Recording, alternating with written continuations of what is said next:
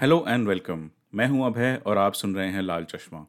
Bonus episode की series में मैं बात कर रहा हूँ निकेश मुरली से और ये हमारी कन्वर्सेशन का दूसरा पार्ट है। इस एपिसोड में मैं बात करूँगा निकेश के उनके ज़िंदगी के नज़रिए की, उनकी पॉडकास्ट फिलॉसफी और उनका स्टोरी राइटिंग प्रोसेस अगर आप पहली बार ये चैनल या ये एपिसोड सुन रहे हैं तो मैं सजेस्ट करूँगा कि आप आगे बढ़ने से पहले निकेश और मेरी पहले पार्ट की कन्वर्सेशन को एक बार ज़रूर सुनें। पिछले एपिसोड के बाद मैं और निकेश काफ़ी देर तक कई सारे डीप टॉपिक्स पर बात कर रहे थे उनमें से एक थी कि कैसे उनकी लिखी कहानियाँ आज के समाज के डार्क साइड को दर्शाती हैं there is a there is a great darkness in the Indian psyche, and that's one of the things that Indian noir explores. Um, because years ago there was an instance here in Australia where there were lots of racially targeted attacks motivated attacks towards Indian students, and there was a lot of protest from um, Indian students, uh, and and you know there was a great support from uh, the community in general, and uh, the the police uh, in Australia they did an excellent job of uh, catching the culprits uh, in in the case of a particular murder. also, just getting on the front foot with addressing public safety concerns. But in one of the press conferences, uh, I think the chief of police said that uh, they used the term, you know, that students were soft targets, and um, you know there was there was some issues there with kind of racial connotations. But I, I was I was thinking about the Indian psyche. Then there's nothing soft about the Indian psyche because if you were to study the criminal history of the place, I mean, geez, the brutal the brutalistic nature of violence in in in India, it's just horrific.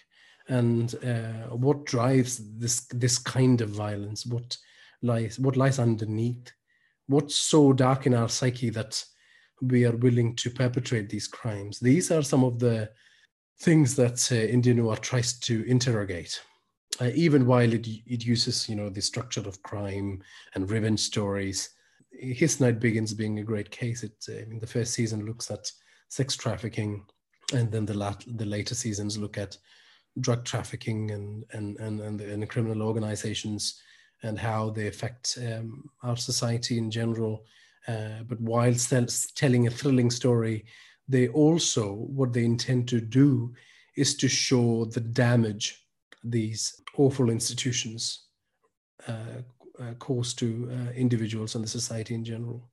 Makes sense. And and coming back to the the storytelling in your podcast, uh, usually in eh, you know beat any genre uh, the the arc is about that eventually at the end the truth or the or the good will win over evil uh, mm. i'm just curious to know if you know your fan base uh, ever messaged you saying that hey nikesh can you produce something where uh, the evil continues to win over the good and yet i enjoy that story or not let's say enjoy but let's say i still like the entire story, the characters, and how things uh, panned out? Or did you ever thought that let me try this the other way around and yeah. see how the audience reacts? I mean, there's plenty of stories in Indian noir where mostly evil wins, or even if the good wins, the the, the, the victory comes at a great cost. And that's most of the stories in Indian noir. So what I can say is that people haven't uh, come to me specifically asking for that kind of a bend, but uh, uh, you know, they have never complained about the kind of stories in Indian noir that uh, where evil wins. Um, I think this is a um, this is a good good point. Um, a good this is a good um, place to start discussing the the wider philosophy of Indian noir, which is that I think the world itself, our planet, the universe, I think it's there are no particular sentient qualities to it it neither desire it neither desires good nor bad. It just is.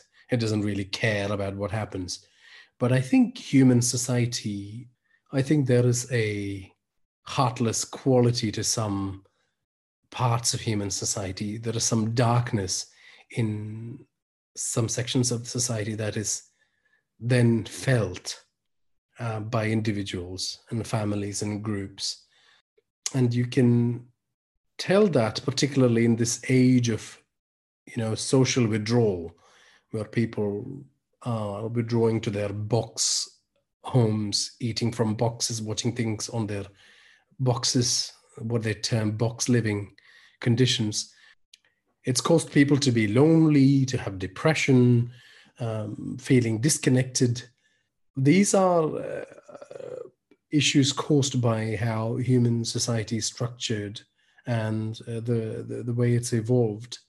So this darkness uh, is there. It exists. It's very difficult to deal with. All of us deal with this.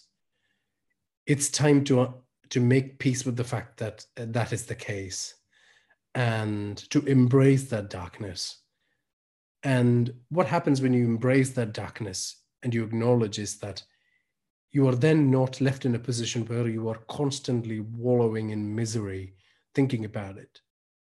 You are, in fact, given a platform to go ahead and pursue your pleasures, pursue your interests, pursue your art, pursue interpersonal relationships the way you want it, because you're free now of any societal construct, because you understand that it's very flawed the way it is um, evolved to become the way I, in terms of an analogy, I, the way I describe it is the nobody needs to tell an Indian noir listener that there is light at the end of the tunnel. The Indian noir listener understands that it's one long tunnel uh, full of darkness, but we embrace this darkness and we surge forwards. We don't let this darkness beat us down, discourage us, make us want to quit. Uh, we say, bring it on uh, we are going to find our own interests and pleasures and uh, our quests and adventures. We are going to boldly go forward and pursue our interests, uh, do well in our art, and you know when the the blues hit or uh, when the darkness threatens to envelop us, we look at it uh, bravely. We stare into it, and we understand its nature, and that uh, understanding gives you a lot of power over it. So I think it's about building resilience through exposure to these darker genres. And there was a recent study, study about this as well, um, uh, I think in Europe, where they found that people who like horror and crime movies, they tend to, they have been doing better during the COVID lockdowns and during the pandemic related sort of, you know, stresses. They have been able to cope with it a bit better because they go and seek those stresses in the story in a safe environment. Mm they are able to condition their mind to deal with it. They're also able to get out of their own heads because that's a problem, right? Because you can sit at home and think, oh, woe is me. This is only happening to me. No, no, no, no. This is happening to everyone. Everyone's lonely and miserable and and, and feeling the, the, the vile um, uh, artifacts of some of some sections of our society pressing against our skulls, threatening to destroy us. Uh, but no, those people triumph and they survive, and so can you. And a horror story is a little framework to walk you through this. Uh, and sometimes to tell you that, you know, horrible things happen to good people. Sometimes to tell you that, you know, good people have to go through a series of really horrible experiences to escape the tunnel or to um, ask them to place themselves outside their body and look at their own suffering and see the context of it. Is it just you? Is it the society imposing these sufferings on you? and other people suffering? Are you the person causing this suffering? Are you a perpetrator of uh, suffering on other people? Um, how do you, um, what is a good platform to deal with these issues? What philosophical leanings might help you deal with these things? So, horror gives you, horror and crime and the, the distinction there, I, should, I suppose I should clarify, is that a crime is a is a way to look at how an individual suffers in the in, in the sort of the the sort of rotten constructs of a society, while horror is looking at the wider philosophical nature of existence and how that impacts society. So they are great tools, great lenses to um, look at some of these very interesting questions about life, uh, about your own existence, about uh, the people around you, about where you're headed as a human being. Um, so um, yeah, I suppose that answers uh, that part of the question. Yeah, I think it partly answers my next question as well, which is where I wanted to understand your scripting process, right?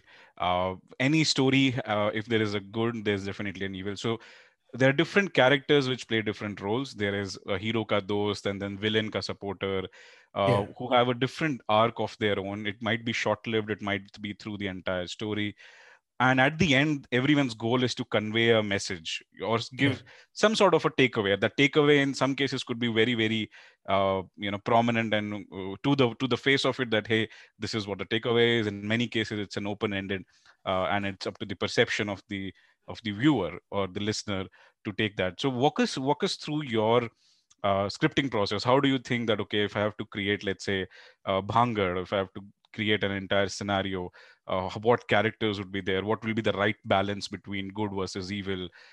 Yeah. Look uh, i think i would say that fundamentally the, there is a the framework of the house that is indian noir stories is the uh, the five act tv structure so it is the structure that you inherently know because you enjoy binge watching a lot of the tv shows uh, that you do on netflix and other um, cable networks um, so that is always the framework, regardless of whether it's a long form story that lasts for 13 or 14 episodes, or it's a um, you know a, a series of uh, small stories or just one story that lasts for one episode.